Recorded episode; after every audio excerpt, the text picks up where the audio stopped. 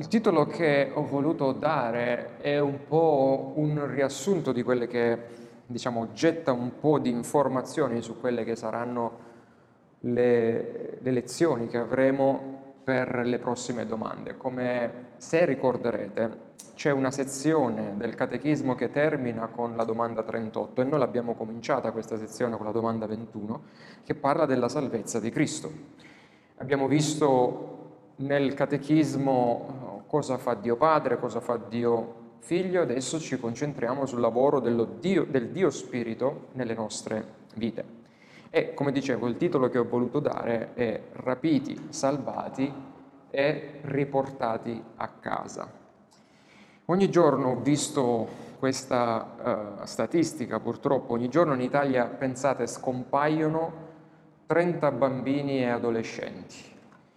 Eh, secondo il Ministero degli Interni, nel solo 2022 in Italia sono scomparsi 17.130 minorenni. Di questi poco, poco più di 4.000 sono italiani, 13.000 stranieri. Degli italiani il 75-74% vengono ritrovati, cioè ritornano nelle loro case. Degli stranieri purtroppo solo il 29-30% riesce a tornare nelle loro case. Eh, forse vi ricordate del, dei rapimenti o appunto delle scomparse abbastanza eh, famose, ahimè, per la cronaca, la figlia, la Denise Pipitone per esempio, no? scomparsa il primo settembre del 2004 a Mazzara del Vallo, di cui ancora non si hanno notizie. Di recente una bambina di nome Cata, una bambina peruviana, è stata rapita presumibilmente a Firenze il 10 giugno scorso. Purtroppo eh, possiamo leggere di tantissime storie di bambini cresciuti anche da rapitori, cioè una volta rapiti sono stati poi cresciuti dai loro rapitori. Alcuni di essi sono stati rapiti in una così giovane età che non hanno mai conosciuto i loro veri genitori.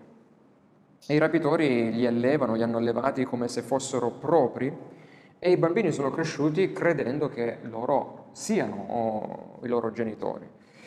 Come abbiamo visto eh, appunto dai dati statistici, molti dei rapiti ritornano alle loro famiglie, ma molti purtroppo non ritorneranno mai.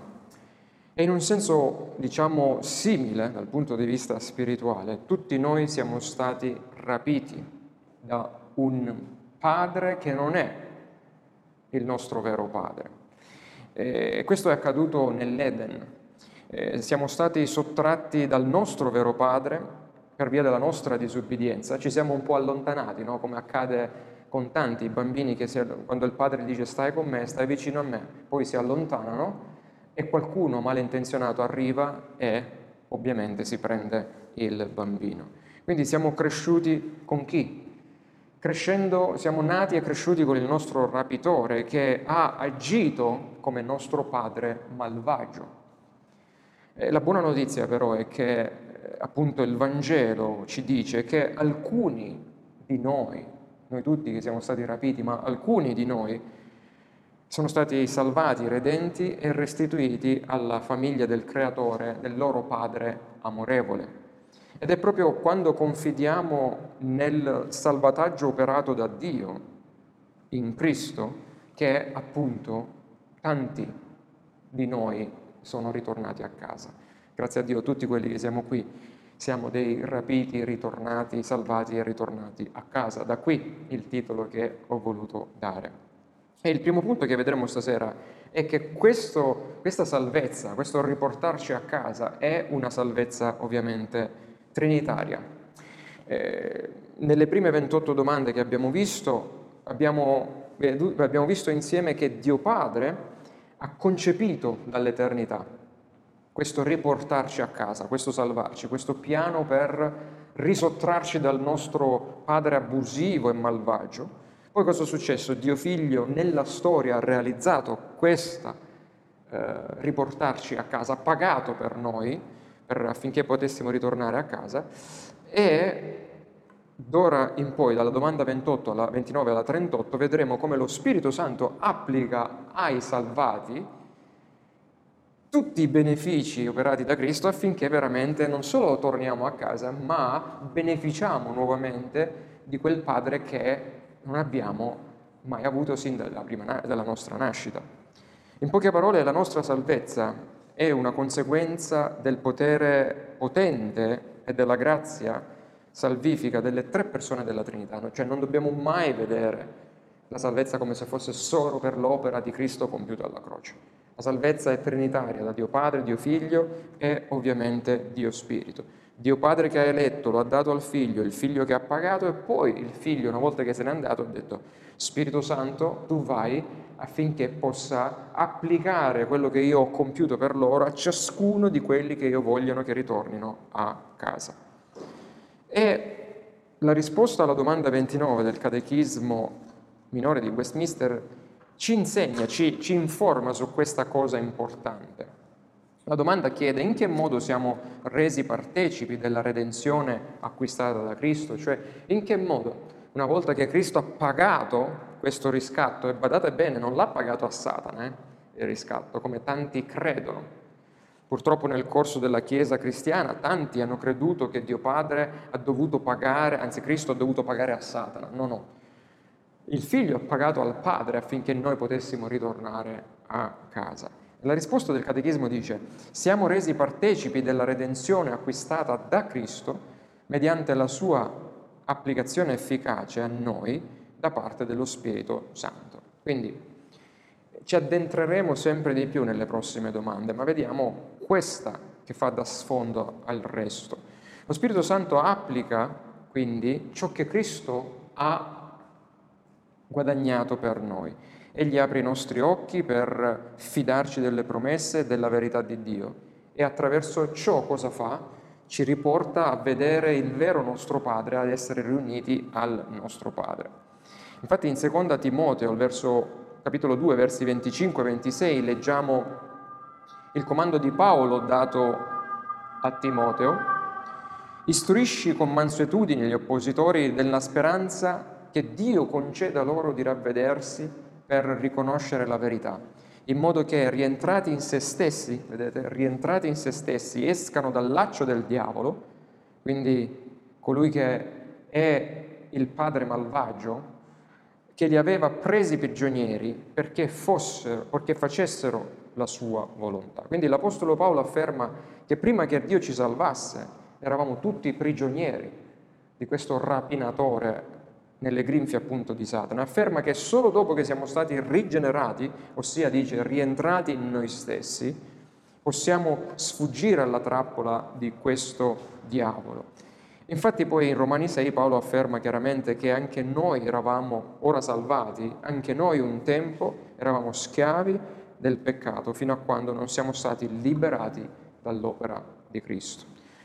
Quando coloro che sono segnati dalla grazia sin dall'eternità diventano figli di Dio, non sono più tenuti in pugno da Satana. Questa è la realtà che il credente deve maturare, che eh, ovviamente finché sono, i miei occhi non si sono aperti alle idee, alle, idee, alle dottrine della grazia, eh, mia, nei miei primi anni della conversione io avevo tanta, tanta paura di essere ripreso da questo eh, malvagio eh, rapinatore. Davo molta importanza all'opera di questo malvagio rapinatore, perché ancora non avevo compreso bene l'opera del nostro meraviglioso ed assoluto e onnipotente Padre Celeste in Cristo e nello Spirito Santo. Dunque coloro che sono rapiti o tenuti prigionieri da Satana Servono sì un padrone che non si occupa di loro, li abusa ogni giorno e li inganna. E quelli che sono da lui detenuti non conoscono niente di meglio, cioè coloro che nascono in questa condizione decaduta, come abbiamo visto, di peccato, cioè vedono solo uno come loro, tra virgolette, padre, no? E non hanno niente che possa indirizzarli al vero loro padre finché qualcosa non accade. Infatti, prima Corinzi 2 Paolo spiega la nostra cecità spirituale affermando che l'uomo naturale non riesce, non riceve le cose dello Spirito di Dio perché esse sono pazzia per lui finché appunto qualcosa di spirituale non avviene affinché questi occhi si possano aprire. Ma una volta, quindi grande ma, una volta che finalmente lo Spirito Santo prende tutto ciò che Cristo ha fatto e lo inizia a applicare nelle nostre vite, perché questo? Perché se Cristo fosse morto sulla croce, risorto, asceso al cielo, seduto alla destra del Padre, se non fosse venuta la terza persona della Trinità per continuare quest'opera, per applicarla nelle nostre vite, nessuno si sarebbe salvato. Eh? Nessuno avrebbe creduto, saremmo rimasti tutti schiavi di questo padre malvagio, di questo rapinatore. Quindi, finché appunto lo Spirito non arriva, il nostro soccorritore ci mostra chi siamo veramente, cioè a quale padre veramente stiamo seguendo, il falso, che il nostro rapitore non è veramente preoccupato per noi e non ha alcun diritto su di noi, eh, finché lui non ci apre appunto il cuore, non ci rendiamo conto, tutti i benefici di Cristo non vengono applicati e noi non possiamo uscire da questa prigionia, da questo oh, rapimento. E questo è il motivo perché noi non possiamo salvarci da noi stessi, cioè eh, noi non possiamo guardare alla croce di Cristo e dire ah mi piace quello che ha fatto, sì ci credo perché magari ha pagato, ma se non è Dio che continua nella terza persona a operare la salvezza, nessuno di noi può uscire dalla propria schiavitù. E in 1 Corinzi 2, sempre il verso 11, abbiamo letto il 9-10, l'Apostolo Paolo dice, infatti chi tra gli uomini conosce le cose dell'uomo se non lo spirito dell'uomo che è in lui? Così nessuno conosce le cose di Dio se non lo spirito di Dio. Cioè, qui lo spirito di Dio con la lettera grande. Nessuno può conoscere quello che Dio fa, ha fatto in Cristo se lo spirito di Dio non lo oh, rivela. E continua a dire, ma come è scritto, le cose che occhio non vide e che orecchio non udì e che mai salirono nel cuore d'uomo, cioè tutti coloro che per anni hanno vissuto ignorando questo Padre, sono quelle che Dio ha preparate per coloro che lo amano. A noi Dio le ha rivelate per mezzo di chi? Per mezzo dello Spirito Santo, perché lo Spirito scruta ogni cosa e rivela anche le profondità di Dio. Quindi i nostri cuori rinnovati sono persuasi, resi capaci di confidare a ciò che Cristo ha fatto per noi. E quando ciò avviene, noi cosa facciamo? È come se per la prima volta incontriamo il nostro vero padre che non abbiamo mai, i nostri genitori, no? che non abbiamo mai visto. E iniziamo giorno dopo giorno a gustare di questo amore che ci che, di cui siamo stati privati per tutta la vita precedente. Ecco, diciamo se vogliamo semplificare un po' la vita del credente, quando comprende tutto questo, quando vede che il Padre lo ha sempre amato, come abbiamo ascoltato domenica, quando vede cosa Cristo ha fatto per poter pagare per il suo ritorno e quando realizza ciò che lo Spirito continuamente inizia e poi fa per il resto della vita con la santificazione, come fai? A non no, rimanere esterefatto da una così tale meravigliosa opera di salvezza. E quindi uno che abbandona le proprie catene e si vede nella libertà, ovviamente non può che gioire, non può che, seppur certe volte ci voltiamo indietro e torniamo a vedere come erano le nostre catene, no? cadiamo nel peccato, però una volta che sperimenti questa verità, questa libertà. Questo è un qualcosa che ci permette di valutare da, dal, dalla condizione nella quale di miseria eravamo alla condizione di libertà nella quale ora siamo. Quindi, concluso il nostro eh, primo punto, vediamo adesso che questa salvezza non è solo una salvezza trinitaria, ma è anche una salvezza monergista, e ci addentriamo in questo uh, schema.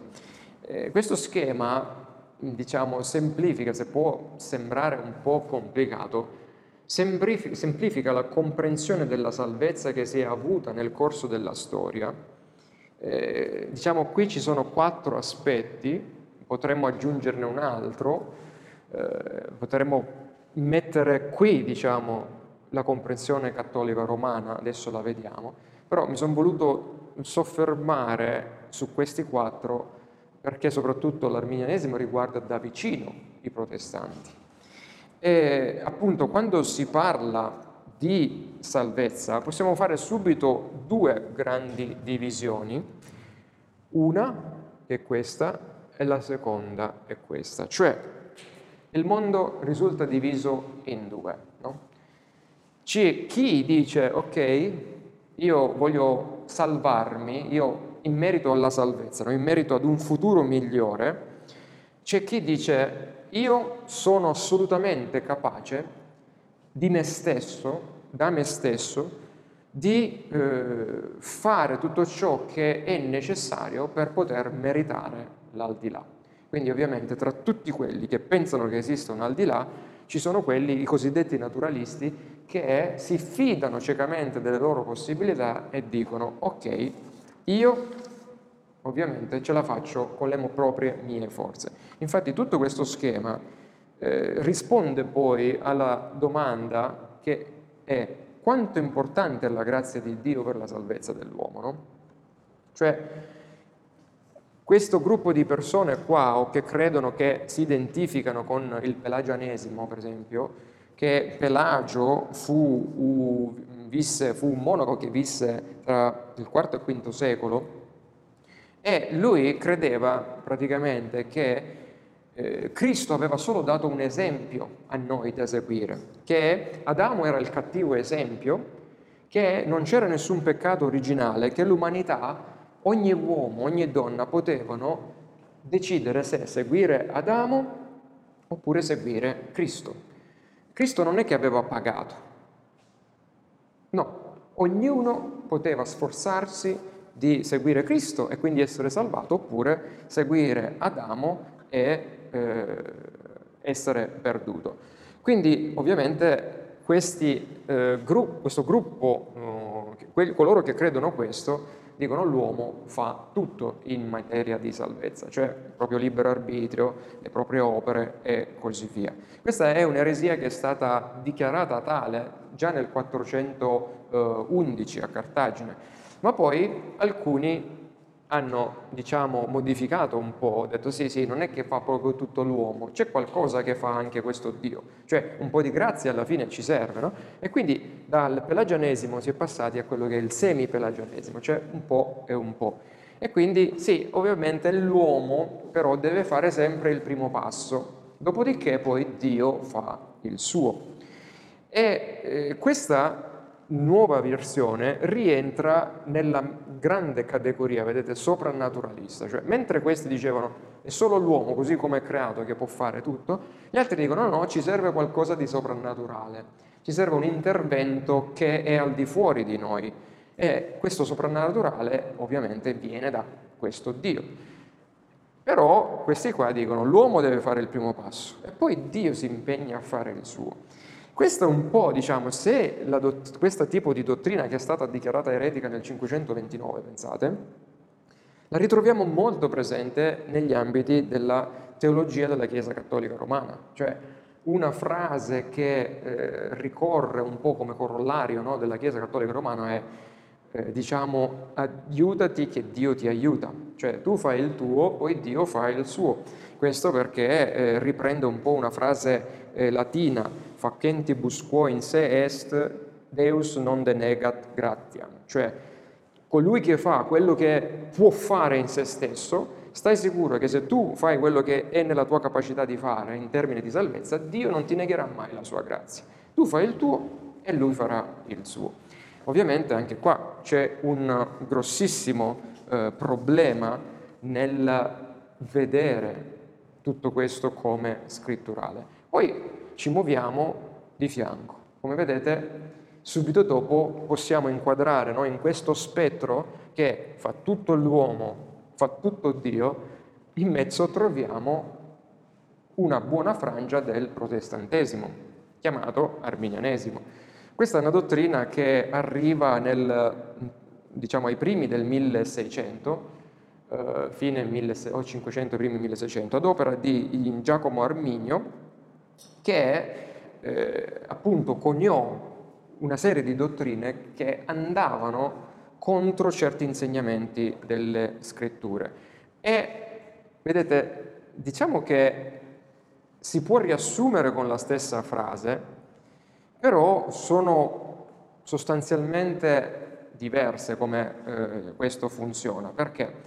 Perché eh, anche qui nell'arminianesimo, come nel sepim-pelagianesimo, si crede che l'uomo è facitore della, uh, diciamo, è ancora abile di poter rispondere a quella che è la salvezza. Però dicono, ok, Dio innesca ah, qui ho sbagliato, Dio fa il, è il contrario, Dio fa comunque il primo passo che propone la salvezza,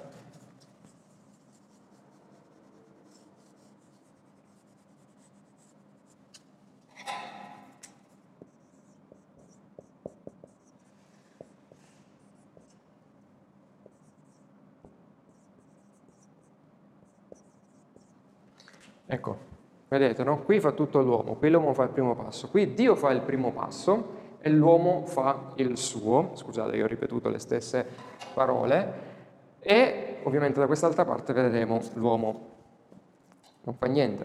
Cosa significa questo? Che Dio dà la grazia, spande la sua grazia, spande la sua mh, parola, si predica, però arriviamo sempre a quel punto, se l'uomo non dice sì, alla fine Dio non può fare niente. Cioè, la salvezza arriva, la proposta di salvezza arriva, sbatte contro di me e cade per terra. Come vedete c'è un qualcosa che accomuna fortemente ciò che è stato dichiarato eretico da ciò che diversi di noi hanno creduto, che io credevo nel passato, che è questa parola, cioè essere, questa una salvezza sinergista, cosa significa? Che non è un, qualcosa, un atto sovrano di Dio, ma è un, tanto una, una parte fa Dio e una parte fa l'uomo. Quindi si lavora assieme a questa salvezza.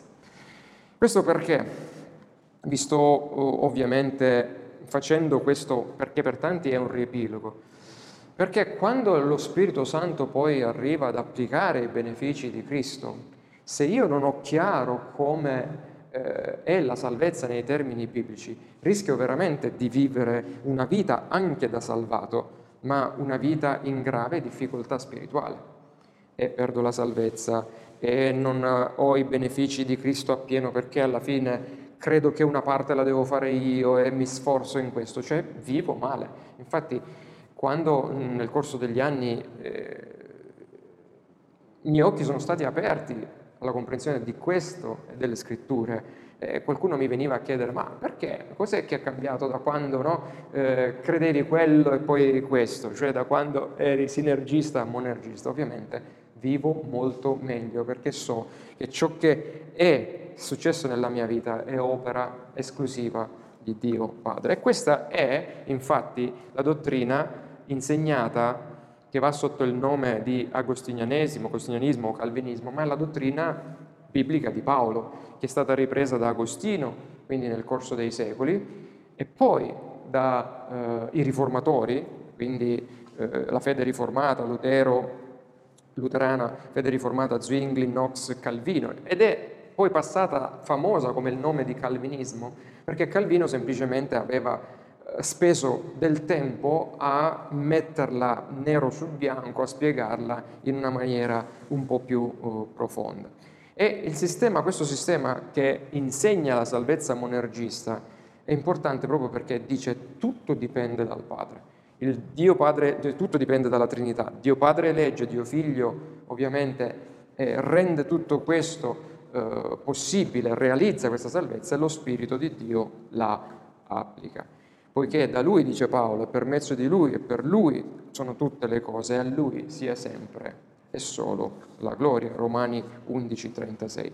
E dunque, mentre, eh, prima di andare nel nostro terzo e ultimo punto, mi fermo un attimo e chiedo se ci sono delle domande.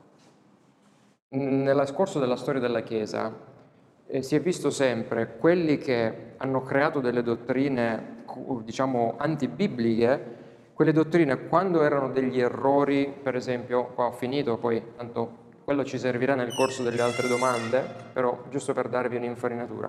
Ad esempio, questa dottrina, questa è stata dichiarata un'eresia, no? il fatto che l'uomo decide tutto. Quindi chi crede quello non è salvato. Invece, quando si passa qua, l'uomo fa il primo passo, eh, l'uomo fa il primo passo, eh, questo è anche stato dichiarato un'eresia, per tutta una serie di cose.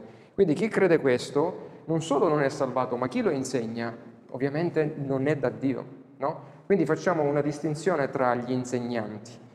Quindi quando arriviamo in questa, quando ci spostiamo, l'errore che era eresia a perdizione diventa errore dottrinale non a perdizione, cioè altrimenti tutti noi che siamo stati salvati mm, nella condizione diciamo arminiana non eravamo salvati lì finché non siamo diventati monergisti calvinisti e non è vero questo. Quello cosa significa? Che ci sono purtroppo degli insegnamenti che serpeggiano, che prendiamo a destra e a sinistra, che ci portiamo noi, che non capiamo bene. La... Ci sono un sacco di fattori, Laura, che arrivano a far sì che si creano nel corso del, del, dei secoli della storia della Chiesa, si, si arriva ad inquinare la verità. Ciò nonostante il Signore continua a tenerci salvati, a salvare. Però il continuo lavoro è sempre quello di andare alle scritture, di andare a vedere nel corso della storia cosa è successo, perché tutti questi problemi si ripresentano sempre, sono sempre gli stessi sotto diversi nomi. Per esempio, questo si chiama adesso naturalismo, eh, si chiamava socinianismo eh, nel, mm, durante la Riforma, durante eh, Agostino si chiamava pelagianesimo, più o meno sono sempre le stesse dottrine no? che ritornano. Allora, uno che è avvezzo alla scrittura uno che sta nella scrittura, che vede la scrittura ampia, allora dovrebbe dare a dire, senti, questa non è dottrina da Dio, abbandoniamola. Ecco il compito, diciamo, che ci è dato, chi più ha più deve dare, no? Quindi dovremmo con amore accompagnare, cercare di invertire la rotta e accompagnare la maggioranza laddove purtroppo adesso è la minoranza. Come lo facciamo? Padroneggiando la verità e presentandola come deve essere presentata, con amore e a volte anche in maniera netta e eh, diciamo, eh, però dobbiamo conoscerla, perché se no lo stesso verso, ah ma lo stesso verso dice A, lo stesso verso dice B, lo stesso... Quindi fidati che quando arrivi poi a discutere, lo stesso verso uno lo dice in un modo e l'altro lo tira in un altro. E alla fine posso darvi la mia risposta finale? Qual è? Se io ho capito questo monergismo, non è stato merito mio, ma è sempre stato merito di quello spirito che è stato mandato per tirarmi fuori dalla prigionia di Satana e a lui è piaciuto di portarmi più in profondità. Certo che io mi sono applicato, però anche in questo vedo una benedizione, diciamo una elezione interna alla salvezza ad essere stato portato a capire qualcosa, diciamo, di più coerente alle scritture, perché questo sistema è molto coerente con le, è, coer- è la scrittura, diciamo, lasciatemi dire tutto questo. E, insomma, non so se ho risposto Laura, però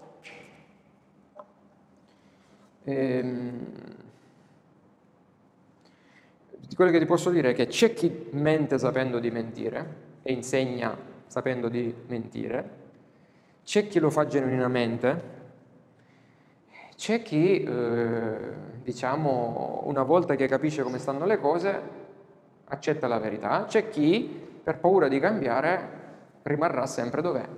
Queste sono le categorie che abbiamo davanti, persone con cui, fratelli e sorelle con cui abbiamo avuto a che fare, e no, no, no, ma io la mia chiesa non la cambio, sono nato qua e morirò qua. E eh, va bene, e stai là tutti noi abbiamo fatto un percorso. Ad un certo momento tutti noi abbiamo dovuto decidere se abbandonare il vecchio e seguire, tra virgolette, il nuovo, che poi nuovo non è perché questo qui è Paolo, è l'Apostolo Paolo, cioè tornare alle origini. Quindi tutti noi siamo arrivati dove siamo in funzione della misura in cui abbiamo voluto rinnegare noi stessi Vedete? Rinnegare l'uomo al centro, rinnegare anche una parte delle cose dell'uomo che no, ma io non lo voglio lasciare. Io, quando siamo arrivati qua vuol dire che abbiamo detto niente è mio, come dice il canto che abbiamo cantato eh, Rocca Eterna, eh, Rock of Ages, eh, niente nelle mie mani io porto, solo il mio peccato, no? non c'è niente altro. Eh, quindi quando arriviamo qua vuol dire che almeno per la salvezza abbiamo capito che noi non facciamo niente se non portiamo solo il nostro peccato. Ed è un continuo, un continuo a morire a se stessi e abbracciare Cristo e il lavoro trinitario. Più stai su questo lato, più significa che stai morendo a te stesso. Più ti sposti da questo lato, più significa che la carne è viva, non la vuoi lasciare manco a pagarla. Se non ci sono altre osservazioni, finiamo con il eh, punto terzo, l'ordine logico della salvezza. No? Eh, e come dicevo, vediamo come ciò, eh, nelle prossime dom- domande, vedremo come quello che Dio ha concepito, Dio Padre ha concepito nell'eternità, no? nel patto intratrinitariano, pactus salutis, no? il patto della salvezza tra Dio Padre, Dio Figlio e Dio Spirito.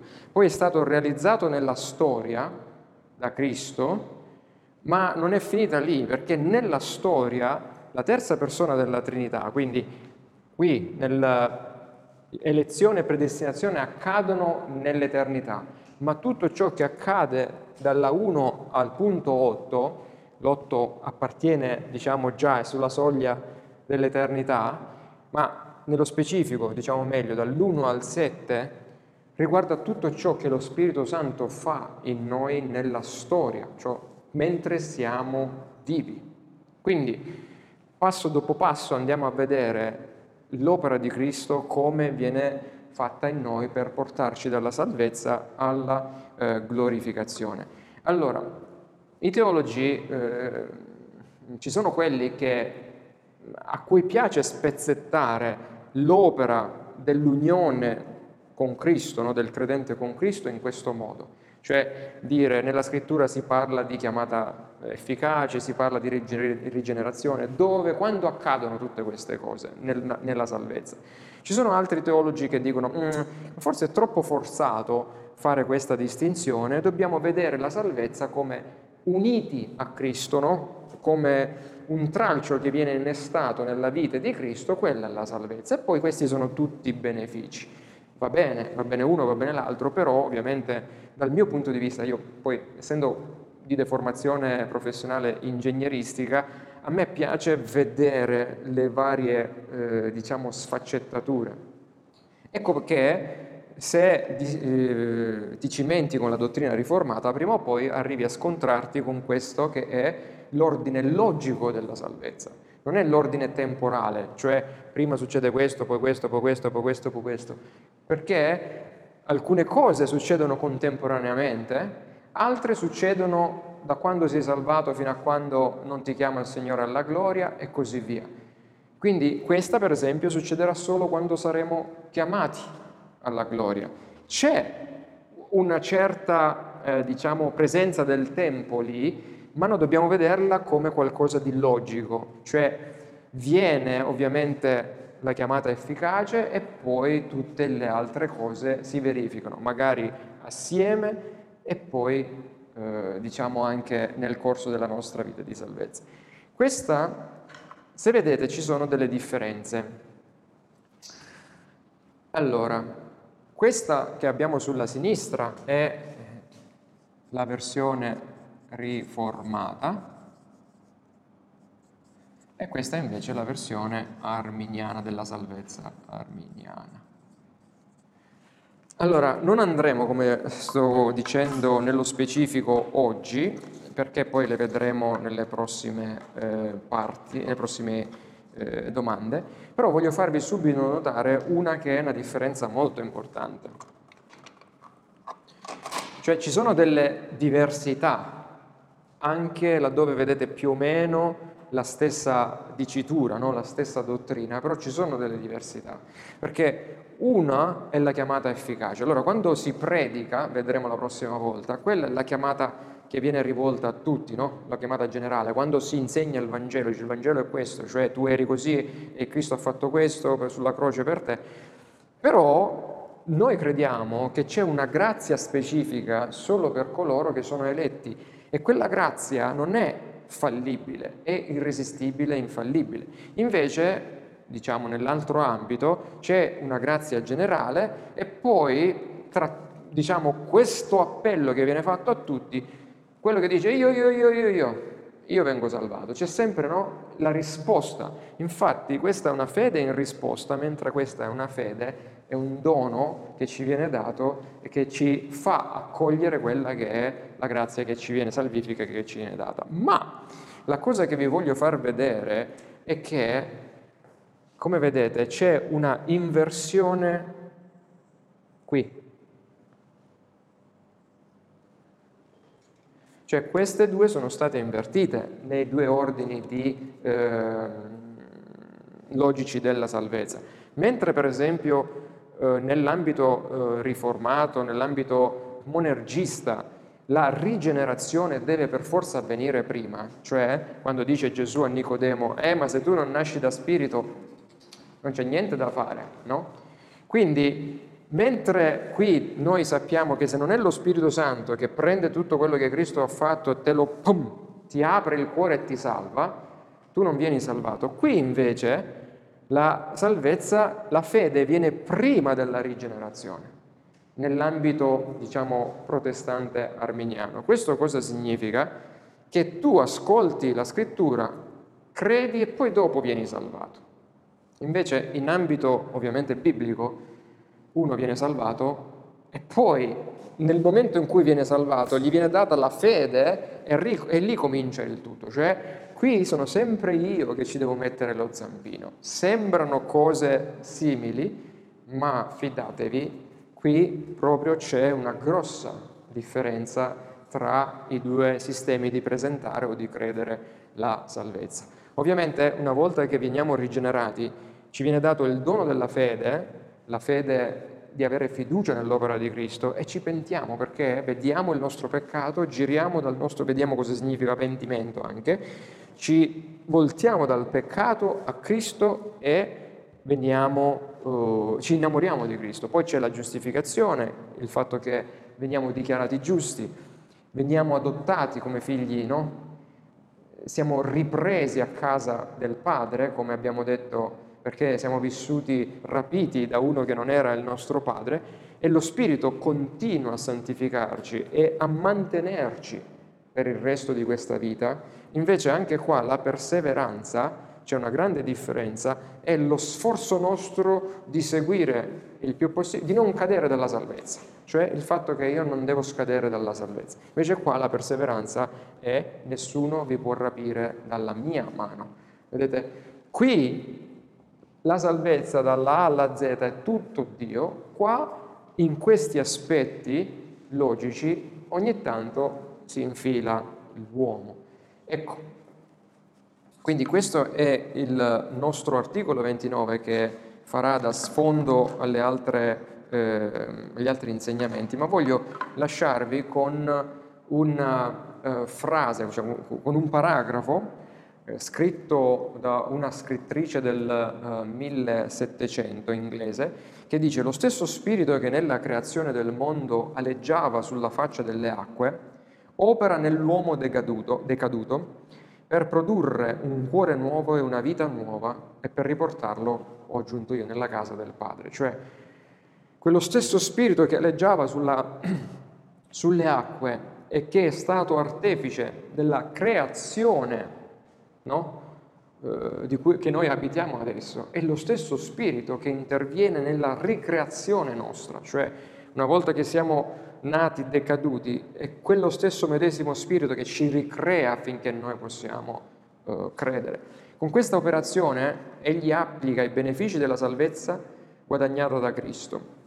Agli, gli affetti e le facoltà dell'uomo ricevono un nuovo impulso, cioè anche i non credenti hanno affetti, anche i non credenti no? hanno delle facoltà, ma quando lo Spirito arriva, affetti e facoltà nostre ricevono una nuova dimensione, un nuovo impulso. Dice il suo intelletto oscurato e illuminato, la sua volontà ribelle e soggiocata, i suoi desideri malvagi sono rettificati, il suo giudizio è informato. Quindi la, vi ricordate, no? la nostra ignoranza su Dio viene informata, cioè riceviamo nuova eh, conoscenza su Dio.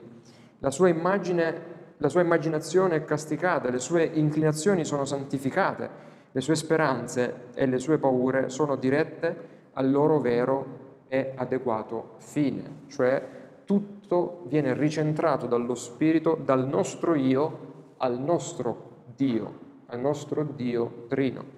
Il cielo diventa l'oggetto delle sue speranze e l'eterna separazione da Dio l'oggetto delle sue paure. Cioè, nel momento in cui Dio è il nostro tutto, essere separati da Lui è una cosa orribile ormai, perché Lui è diventato il centro della nostra vita. Il suo amore per il mondo si trasforma nell'amore di Dio e le facoltà inferiori sono prestate verso un nuovo servizio, cioè qui per facoltà inferiori si intende tutte le cose, diciamo, basilari, basiche della vita che noi facciamo, le facciamo tutte ovviamente non alla gloria nostra dell'uomo, ma ormai alla gloria di Dio. I propri sensi vanno verso una direzione più alta, tutta la struttura interna, la costituzione dell'essere finalmente ricevono uno scopo più sublime. Le sue aspirazioni, un volo più alto, i suoi desideri vacillanti trovano un oggetto fisso. Cioè finalmente abbiamo trovato un'ancora per la nostra anima che non avevamo mai avuto prima. I suoi propositi vagabondi, una casa stabile, il suo cuore deluso, un certo rifugio. E chiudo con questo verso del Salmo 118, 23. E questa non è opera dell'uomo, ma questa è solo e soltanto un'opera sovrana di Dio e perciò, dice il salmista, è cosa meravigliosa agli occhi nostri. Quindi, non so se voi avete probabilmente avuto questa percezione tornare, nel tornare a casa dal vostro padre, avete trovato la stabilità, avete trovato quell'amore, avete trovato quella propria convinzione di sapere chi noi siamo che prima non avevamo. No? Prima brancolavamo, vagavamo, diciamo, perché stiamo qua? Perché siamo stati creati? Perché esistiamo? Dove andiamo? Dove non andiamo? Ma solo quando siamo stati riportati dallo Spirito di Dio a casa, è lì che abbiamo trovato risposte a tutte queste domande. E ovviamente questa è una tensione costante che c'è tra il credente quando si trova di fronte al non credente. E quello che io vivo e vedo purtroppo è che, dico, potessi tu vedere da questo punto di vista dove ora sono stato portato e avresti le risposte ai tuoi tanti perché o affronteresti i tuoi tanti problemi in un modo diverso. Quindi, grazie a Dio, eravamo sì stati rapiti, perduti, ma siamo stati salvati e da questo spirito siamo stati riportati a casa e continueremo poi a vedere cosa lo Spirito ci fa, cosa, di cosa ci rende partecipi nel, mentre noi siamo nella casa del Padre nostro.